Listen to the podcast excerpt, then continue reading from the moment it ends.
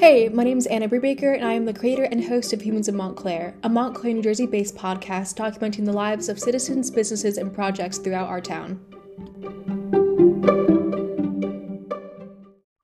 Juniper Shelley is like most high school girls. She's an excellent student, loves to spend time with her friends, and partakes in activities at her high school, such as mock trial and model congress. That being said, most high school girls don't have a record out by 15. With the help of her father, music journalist and WFMU DJ Michael Shelley, as well as some celebrity contributors such as Yo La Tengo's Ira Kaplan and Marshall Crenshaw to name a few, Juniper's self-titled debut was released in June of 2020. Juniper also wrote or co-wrote 8 of the 12 songs on the debut album. Almost two years later, I talked to Juniper, who's now 16 years old and a junior in high school. We reflected on her debut album and the silver linings that were brought to the entire process of Juniper from that first wave of the pandemic, the creative endeavors that both Juniper and her father dealt with while making the album, as well as some new work that's on the way. First off, I want to thank you for taking time out of your day to be here. I appreciate it. While doing research for this episode, I saw in another interview that you did with your father, who heavily contributed to Juniper, that the album took about five months to make. Was this due to the pandemic and having more time to contribute and listen and just work on Juniper? Definitely the pandemic helped with the marketing end and reaching out to radio stations, getting interviews. We did a lot of Zoom interviews, and that wouldn't have been possible if, because before the pandemic, Zoom wasn't even used widely. So I think in that way, it was people were really looking for a bright spot when the album came out.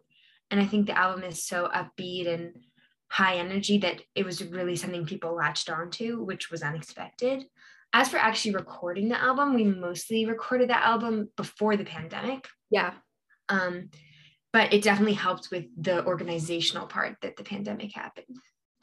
Yeah, that's that totally makes sense, especially since a big part of like those beginning months, like March, April, May, June, was just like, what can we do to help our community? And community, it doesn't just mean Montclair; it means your specific niche. I'm sure that so many stations, especially WFMU and various other community radio stations, were looking for ways to promote New Jersey artists or Montclair artists.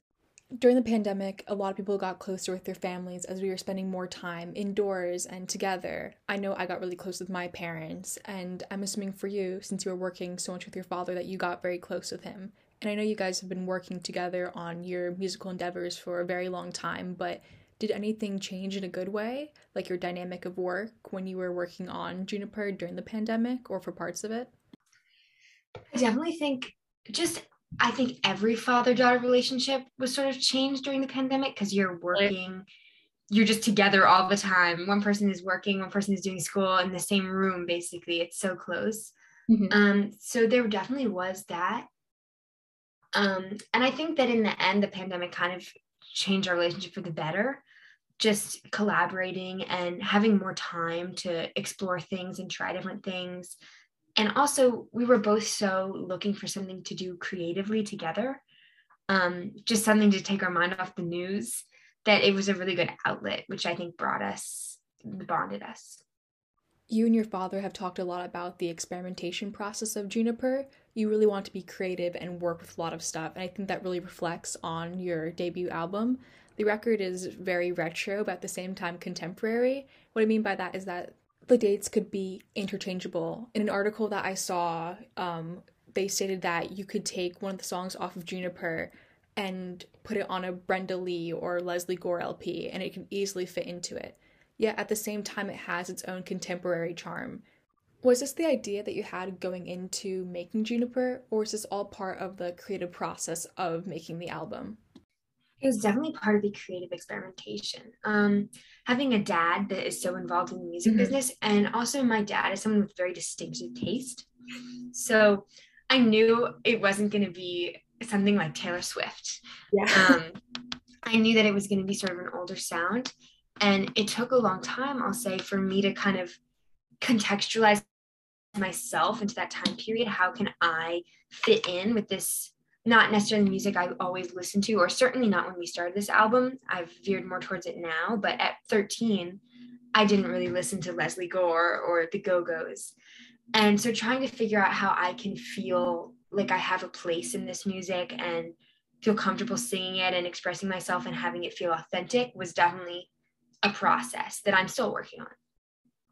I know the music that I was listening to, especially pre pandemic, has veered off and has been much more different compared to what I listen to now. And it's all about experimentation. You don't have to be a performer, a songwriter, a musician to really connect to that. And I think that's great. Do you think that because your dad had such distinctive music taste and an idea for the Juniper album, he really shaped your idea of what was to come on this album? And did this influence you in any way as an artist? That's such a good question. Um yeah, I think in a way if you had asked me at 13 what type of album I wanted to make, I would have said something more modern. And going through that experience with my dad and seeing the kind of music he loved, it has totally changed my taste in music making this album and completely 180 of what I listened to. Um, it's just been such a transition. So I guess that's, I've never really thought about that before, but it did being, get, getting the opportunity to work on this particular type of music did sort of inspire me to and push me to like something I had never liked before. As you started to work even more on Juniper, did you develop any musical influences or music icons that you really want to showcase in the Juniper album? Or just musical icons that you simply admire now after your process of making an album? Um, the Go Go's is a big one. I actually just we worked on a tribute album for a piece for a tribute album of the Go Go's, which was so exciting. Um, and that was a band I kind of got into after listening to this. Um, other things like Brendan Benson and who else are my big inspirations? Of course, the Beach Boys and the Beatles, just for that kind of the high energy tone, I really admire. Um, those are some big ones. No, absolutely. I'm like hearing tons of like pet sounds on that, honestly. Like so, I hope so. That's the best no. thing anyone has ever said to me. no, I love that album, and it's obvious why so many people from kids our age, our school, like your friends, and the like older like Gen X generation can really connect and fall in love with your music. It's awesome. It's very smart, but amazing. Thank you. I was reading an article that the Montclair Local wrote about you and your father and the Juniper album I guess, the same day the album dropped or that week. And the introduction to the article immediately caught my eye. It was a great hook. And it was lots of teenage girls love to sing. Some daydream about making an album. Not so many make their first album with 80s pop star Marshall Crenshaw, Fountains of Wayne frontman Chris Collingwood, and the Smithereens' Dennis Diken. If you have any father who is remotely into music, hearing that and seeing that on your front page of the newspaper or online immediately catches your eye. It's absolutely accurate. It's absolutely right. You know, I love singing, I write, I don't publish my stuff, but it's like never in a million years would I think that one of my friends could be working with people from the Smithereens, Marshall Crenshaw, um, Ira Kaplan from Yo Tango. And, you know, it's a very very distinct experience. I can't speak for you, but it seems like a very distinct experience and a very rewarding experience. Do you want to like talk about that? What it was like to work with such credited musicians and just overall, you know, influential people? It's surreal. Like sometimes it's just weird to think about um when you're there and you're with the people in the room, it doesn't even seem odd. And then you go home and you're like, what just happened? Um, our drummer, Steve Goulding, for our band, we were like playing around, we were playing some songs. And then my dad goes to me and he's like, he actually was the drummer that played on this song. This this song called Heart in the City. And I was like, no, he wasn't. You're kidding me. He can't be. It's just that kind of thing. It just hits you over and over again. I just feel so lucky to be working with people so above my talent range. People have been so kind to me in this project. It's just, I'm really blessed. Could you also say that the radio stations and publications that you were reaching out to when you were talking about Juniper when it was getting a lot of publicity last year. Do you think musical artists were doing the same thing, maybe during the pandemic or even beforehand? They were just like, hey, we see a young, talented, aspiring musician, and you know, she's Jersey talent too. If you're talking about most of these people, we want to contribute to her album, we want to work with her. Was it kind of the same energy as even COVID stuff? Yeah, I think that everybody that worked on the project could see that it was such an exciting thing. That's sort of the idea that it's a debut and that I'm so young. It does make it more high stakes almost. It felt while we were doing it like more of an unusual special experience because it was the first time. It was so different than anything I'd done before. And I think that people sense that and it made them excited to work on it because we were all so excited to be doing it. It takes people, especially right now in the music industry, years to reach that level. And I know personally from reading articles and from talking to various other musicians who are maybe 10, 15 years older than us that they feel like they lost their break because you see artists like Billie Eilish and Olivia Rodrigo debuting and doing well at like 17, 18, 19. And all because they haven't gotten the opportunities to perform with or work with people in their specific genre or niche that have, I guess, the same level of clout, for lack of a better term, as, you know, a Marshall Crenshaw. It's sad, but it's also it's good to see that young artists, especially you, like don't take those opportunities for granted too. And it's anything, so you said it yourself, it's very rewarding and it's just awesome. Juniper, did you have a song on your debut album that you really enjoyed making and why? Actually, my favorite song is one that was pretty hard to sing, Best Kept Secret. Um, that I just love that song so much. I think because I really related to it while I was singing it. And it's such a exciting song to listen to. I think it's really dynamic and it has a really big sound. And that's something I definitely wanted that sort of big, like Sweet Darling. Do you know that song? That's one of my favorite songs. I really wanted something dynamic in that same way. And I think that that song achieved it in a really nice way. I feel like, especially when you're creating, a big part of it isn't just like how you feel after the finished product, but the process of making your medium and executing it. And you just said that, you know, it was one of the harder songs to sing. Normally, I think that if it was an easier song, you could focus more on, you know, I guess the more complex things in making a song or an album. But, you know, you said it was distinct, it was unique, and I feel like you're the kind of person that wants to be challenged when you're making music. I mean, if you want to be creative and experimental and go totally out of your comfort zone, it takes some, you know, it takes some grit. And seeing you do that with just one song and talking about how that's your favorite one, I think that's really interesting, really cool. I know the question you're about to get is a question that I think a lot of people have asked you, but I personally wanted to ask you because I was so intrigued by it while I was listening to Juniper. While I was listening to your debut, I noticed one thing. You aren't over singing at all. Your voice matches the songwriting really well, and it reminds us that you're telling us a story. So many people enjoy that. But for everyone to cite that too, it also shows how us as consumers and music listeners are so used to hearing oversinging all the time on the radio now.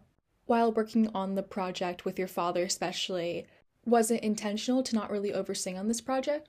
this is something people have asked me about a lot and i'm always so surprised by it because i i don't say this in a self-deprecating way at all i really like my voice but i don't think i'm that good of a singer i just think much of my singing comes from a real love of singing more than a talent and i i don't even know if i'm able to do those fancy wrists and things that some people see as over singing and i agree with them I, I don't even know if my voice has that capability so it was I do try to match my voice to the so- level of songwriting and the simplicity of the songs. And I do think it's important that pu- it's in the most pure form of my voice, that I'm not trying to make it seem like it's something it's not. But it wasn't like a, a really amazing choice that I made because of my incredible vocal talent. It just sort of luckily worked out that the tools I have matched what we ended up doing. If you keep on getting that question, I think people want to see that in young talent, especially. You know, we don't have to, you know, over accentuate the voice. I don't honestly, I don't like it. And I'm sure that if it's a question that you're commonly getting asked, a lot of, you know, people also don't like it either. I feel like your voice is a big reason why a lot of people, along with the instruments and the style of playing itself, are a big reason as to why they're comparing this album and your voice to be such a retro feel. A lot of singers, especially female singers at the time, weren't doing the Ariana Grande, Billie Eilish, breathy breathy ballad thing. And it's not to disrespect them in any way, it's just not how music was. And I think we kind of lost that. It was really just storytelling with, you know, an upbeat flow and charm. And not to say we don't have it anymore, but there's more emphasis on the voice and over singing instead of, you know, the songwriting, the music, the actual storytelling. So it's really refreshing to see that. Yeah, I agree that especially people with really good voices have a need to demonstrate what they can do instead of always singing to the song. So that is definitely something I try to avoid. Sing to the song is my best advice.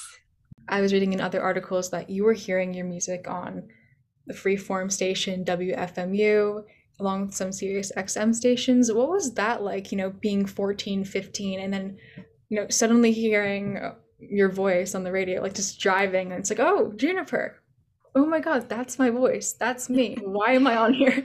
Like it's super bizarre. It's really it's really amazing. It's just a shock more than anything because it's you know while it's happening that this is so not normal and this is i feel i'm so lucky that this is happening to me.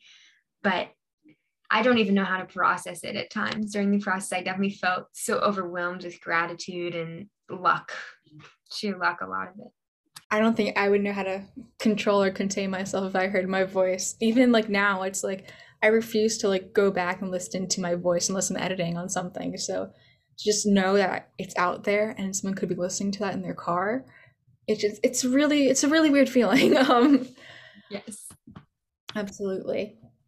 Um yeah, as I said before, your father works as a disc jockey for WFMU, right? Right, perfect. Yeah and that's a freeform radio station located right here in New Jersey.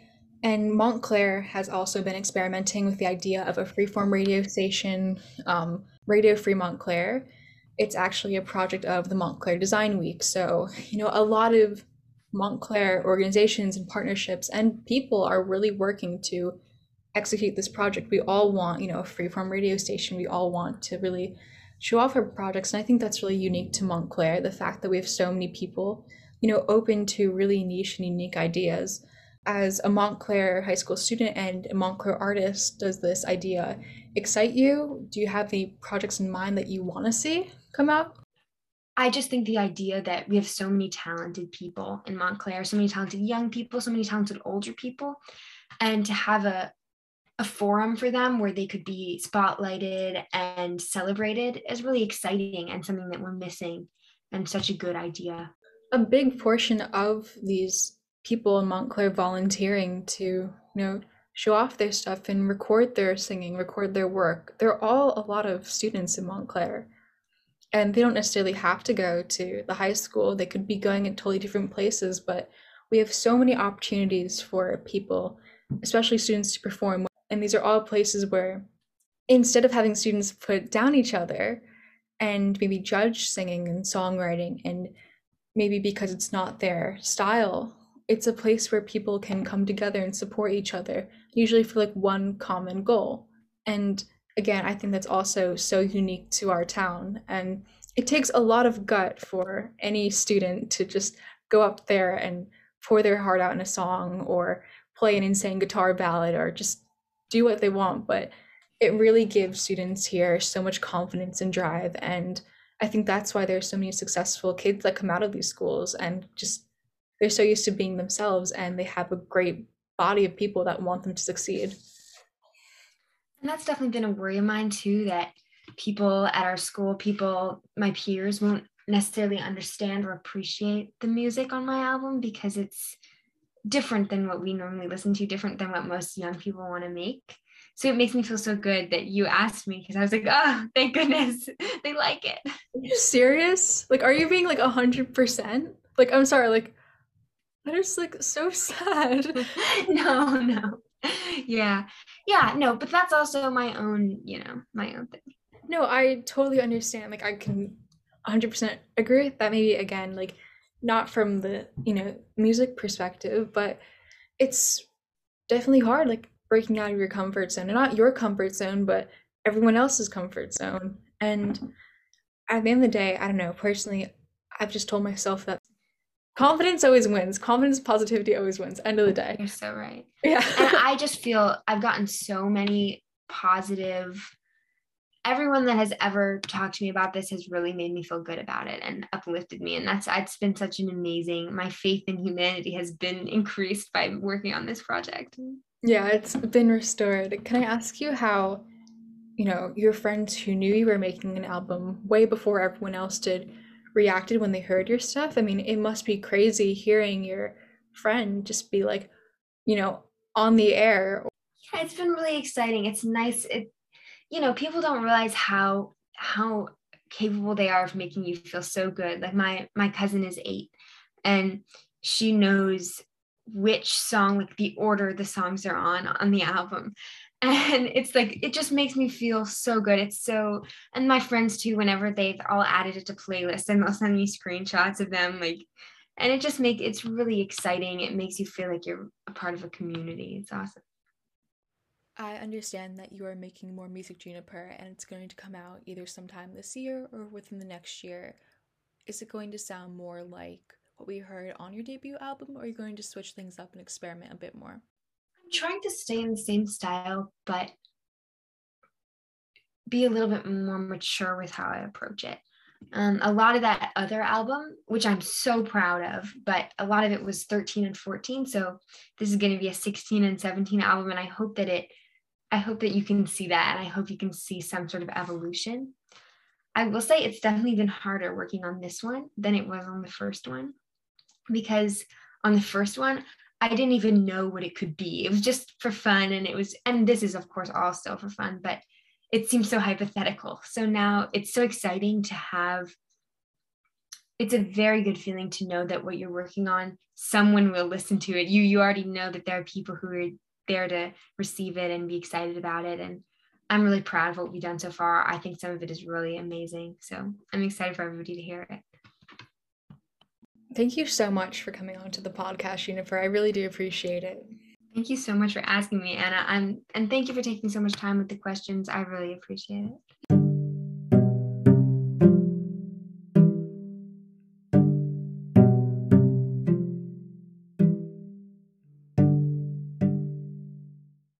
Thank you for listening to this week's episode of Humans of Montclair with Juniper Shelley. You can find the self-titled album wherever you listen or stream your music, as well as on Bandcamp at junipersongs.bandcamp.com and on SoundCloud. I also want to say thank you so much to Montclair Radio. Montclair Radio is Montclair High School's student run radio station that showcases all Montclair High School students' podcasts and various other media projects. Humans of Montclair is Montclair Radio's flagship podcast, and the partnership has given Humans of Montclair a platform within the Montclair High School community. We're anticipating a 2022 filled with lots of new content, so be sure to keep updated on all Montclair Radio related endeavors by following their Instagram at Montclair Radio. While you're at it, support the podcast. Follow Humans of Montclair on Instagram at Humans of MTC. And check out some of our previous episodes wherever you get your podcasts or on our website, which is www.humansofmtc.com. Thank you so much for listening and Happy New Year!